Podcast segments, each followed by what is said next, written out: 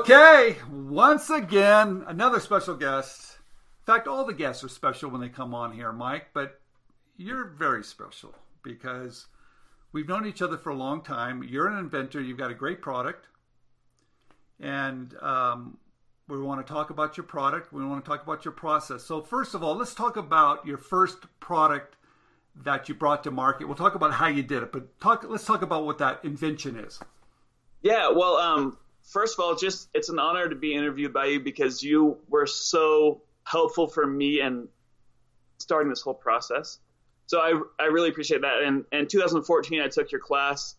You guys taught me how to write my own PPAs and write sales sheets, and it's come in super handy for everything I've done since then. But yeah, my first product here is, I don't know if you can see it very well, but yes. It's the Clean Hands Changing Pad. And like, if I don't have a picture of it and someone wants to know what it is, I say it's like the dog cone of shame for babies, but they love it, and it helps them out during diaper time. So you can see this barrier goes around your child. They get to play with toys while you're changing their diaper, and it just makes diaper time fun for them and keeps the mess under control. Keeps your hands, keeps the baby's hands out of the work that you're doing down below. Exactly. I love the product, so congratulations. But thanks. You became a student. I love this part of the story too. Yeah. You became a student, and but you ventured. You became a student to learn about licensing, but you went the other direction on us. So yeah. Tell us why that happened, and then we'll dive into what you did. Okay. Sure. So I attempted to license this product. I contacted over 60 companies, and like as you can see, it is. I understand why people were hesitant because it's kind of a goofy looking product. People don't know how people are going to react to it. And so I got a lot of no's and a lot of really hard no's, but I also knew that I knew how helpful it was for me because I have 6 kids, and I had one at the age where my daughter at the time, she was nonstop going, and she didn't want to just sit around while I was changing her diaper either. She wanted to see what was going on when I was trying to change her diaper. She's just a very curious mind, and that's not when you want them to be curious. So you know, I made this prototype really first for myself. My mom knows how to sew, so she helped me make it. And then, you know, I realized how helpful of a product it was. And so even though I was getting all these rejections, I knew it was a good product. And so I found someone locally that could make me a few samples, and I made a short video, posted it on my own Facebook page, and, you know, made a website that was just one of those really simple websites that just has one product on it. And the video went viral in part because some people thought it was a horrible product. You know, they thought it was, you know, weird looking and stuff. And so people just shared it and talked about it. So I had both haters and fans, and people would argue about it online, and it just grew like instantly. And so I launched on Kickstarter. I did way better than I ever imagined I would do there, and I was able to feel safe, even with, you know, I had 4 kids at the time. I was able to feel safe enough with the revenue coming in that I was able to quit my job and do this full time, and that's kind of where I went. Well, how much money did you bring in of that for the first launch of that product? Yeah, so on Kickstarter, we were on there for just a little bit over a month, and we did over $120,000 in sales. Congratulations. Yeah, and that was before we had products, so it was amazing. I've never been in the red with the company. I've always been able to be profitable. So. Well, you know what's amazing? Your sales sheet is so remarkable that I use it in all my presentations, and we're going to show it up on the screen here. James will find it. Okay. Because it's done so well. The product shows wonderful. You got a great one-line benefit statement at the top. Shows the product. It shows kind of 3 pictures of how it's done. It tells a story. It's a storyboard down below. Mm-hmm. It's one of my favorites. So congratulations. Oh, well. Yeah. Well, I'm glad you're able to use it. The toys here, the toy loops, I don't know if you remember this, but that was some advice you gave me. You said, well, why don't you make some easy way to hang toys? And I'd heard that from a few other people, and then hearing it from you, I was like, okay, I'm going to do it. And that ended up being a feature people like a lot. So, well, I saw it and I thought, well, you know, you've kind of isolated the hands. Now, what can you do? So I thought, well, have those things. So good for you. Yeah. So you're launching more products on crowdfunding. You're using the same format again. Are you expanding the line? Or what are you doing? Yeah. So well, let me show you a couple of things that we've launched. So we end up launching another version of our changing pad that was just larger. And then we launched this to go. It's a teether toy. So it's made of silicone. It's completely baby safe. And it's also a slide buckle.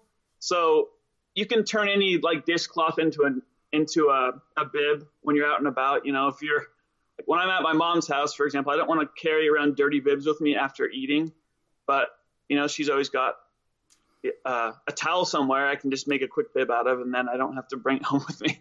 So we made this. This has been really popular because you can make a nursing cover out of it from a blanket or a cover for your stroller. And then we launched that with a new version of our changing pad, and that did really well. And then we have this little suction bowl set. So it's actually two bowls. One bowl becomes a lid to the other one.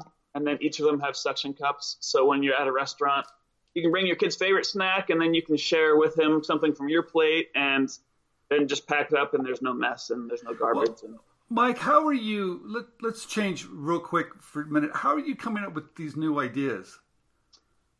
Just having 6 kids and knowing what the pain points are is really what's been huge for me. I'm just, you know, I realized that, whenever I think, hey, someone should make this, okay, throughout my day, so, I just realized, well, I could probably make that. So your kids are like are your kids your focus group? Yeah, they are. Well, my wife especially, like, she's the one. Everyone needs someone in their life that they can, when they have an idea, if they want to be, you know, creating products, they need someone in their life that they can tell their ideas to, who will honestly tell them if they're a horrible idea or not. So I've got my wife's like that too. Okay, so. Yeah. So I mean, most of my friends, anything I tell them, they're like, "Oh yeah, it's a great idea." But my wife, she'll let me know if it's a bad idea, and that's super helpful. So crowdfunding is working for you. Has it worked every time? No, it hasn't. So I've launched 5 Kickstarter campaigns, and 2 of them weren't successful. 3 of them were. So for me, Kickstarter's just huge because that's when you think you have a great idea. And once it's on Kickstarter, you know, if people are willing to actually take money out of their wallets and pay, then you know you do have a really good idea. All right. So it's not easy, is it? I mean, doing a Kickstarter campaign, it's a lot of thought behind it, it's a lot of work behind it. Yep. You have to do it right. You know how to do it. You've done it a couple times. So do you think that the products that did not do well, was it the product themselves or the execution? Do you have any idea why it didn't? Well, that's the other good thing about it is you can get feedback. And so for one of my campaigns, it really was the product. It wasn't really what people wanted as much as I thought they did. For the other one, it was really the timing. I was just because of manufacturing timelines, I knew I'd be this far out. And all right. I had a little bit of work to do before I really should have launched it. So it would be closer to the time when they're paying, because especially with baby products, people's kids grow up so fast. They don't really want to buy something that's going to be 7 months out. So that was the main feedback that I got. And so we're still moving forward with that project. We're making a few adjustments to it, and then we'll launch it again. That's a really good point, isn't it? Yeah. Okay. So, wow. Okay. Has anybody copied you? Yeah. So for our changing pad, we've had tons of knockoffs, and we have a patent. You know, I did a provisional patent to begin with. I ended up turning that into a patent once I saw that the product was successful, and it took us a long time with Amazon to get them to actually honor our patent. Okay. But we finally got to that point. So we've had a lot of knockoffs. We're on Shark Tank, actually. So that's what really got the attention from a lot of the other manufacturers that were trying to knock us off later on. Lori Grenier, who did the on-air deal with us, she said, just know that about 2 or 3 months after this airs, you're going to have a bunch of knockoffs. And she was completely right. She was right. Yeah, I think a lot of people are watching crowdfunding. They're watching TV shows. I mean, they're just watching. Right? Yeah. And there's so many places to sell online. It's easy for them to jump in pretty fast at it. How do you police it now? I mean, do you do it by yourself, or do you hire someone like a company like Red Points that polices it for you? Or is it like whack-a-mole? What do you do? Yeah, so I've worked with Red Points, but also Amazon is really the key. If I can keep Amazon clear, all right, then I can make good sales. And so I've used Red Points in the past, but mostly I just focus on Amazon, and I have a guy that helps me out whenever there's a knockoff. He knows exactly who to contact, and they get that removed pretty quickly. Are they taking your name and everything? I mean, do they take your image, your name? They don't take my name, but they usually copy everything else. Like, they take my photos, they take everything like that. And and the product is really different. So I've gotten a lot of customers contacting me saying, "Hey, this product doesn't work," and then they send me a picture, and it's this knockoff of my product. So it does cause a lot of confusion in the market. So it's important. Can hurt the brand if you're not on top of it. Yeah. Let's see. God, you covered a lot. Intellectual property. I'm sure that you trademarked the name, which is important. Yeah. You probably have a design patent or just a patent. Do you I have a utility patent. Do you patent everything now or not? I patent everything that has its has unique utility, and then other than that, I just work on the brand. Okay. But really, it's that provisional patent. It's so important to do that, because otherwise, you're spending just tons of money on IP. Well, did we help you figure that out at InventRight? I mean, yes, yeah, okay, yeah. Because of the class that you guys did on that, I write all my provisional patents, and I've never had a problem with lawyers after the fact being able to turn that into a utility patent. So. Congratulations. No, it's so important to do it well. And if you do it well, it's a great first step. And then usually if you do it well, it's easy to go to a non-provisional.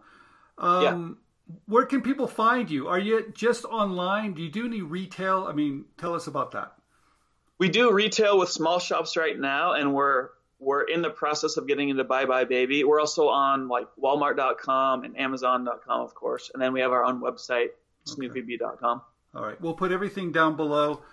Mike, thank you very much. I love your product. I think you're a great designer, and now you're a great entrepreneur. I mean, you seem to be doing it all. How do you find time to raise all those kids and run this business?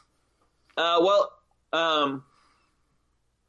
don't know. It's been pretty crazy, but my wife is just awesome and helping out with the company. And then my kids get to come spend time with me at the office a lot of times too. And so, I don't know. It's just a lot of juggling, but we make it work.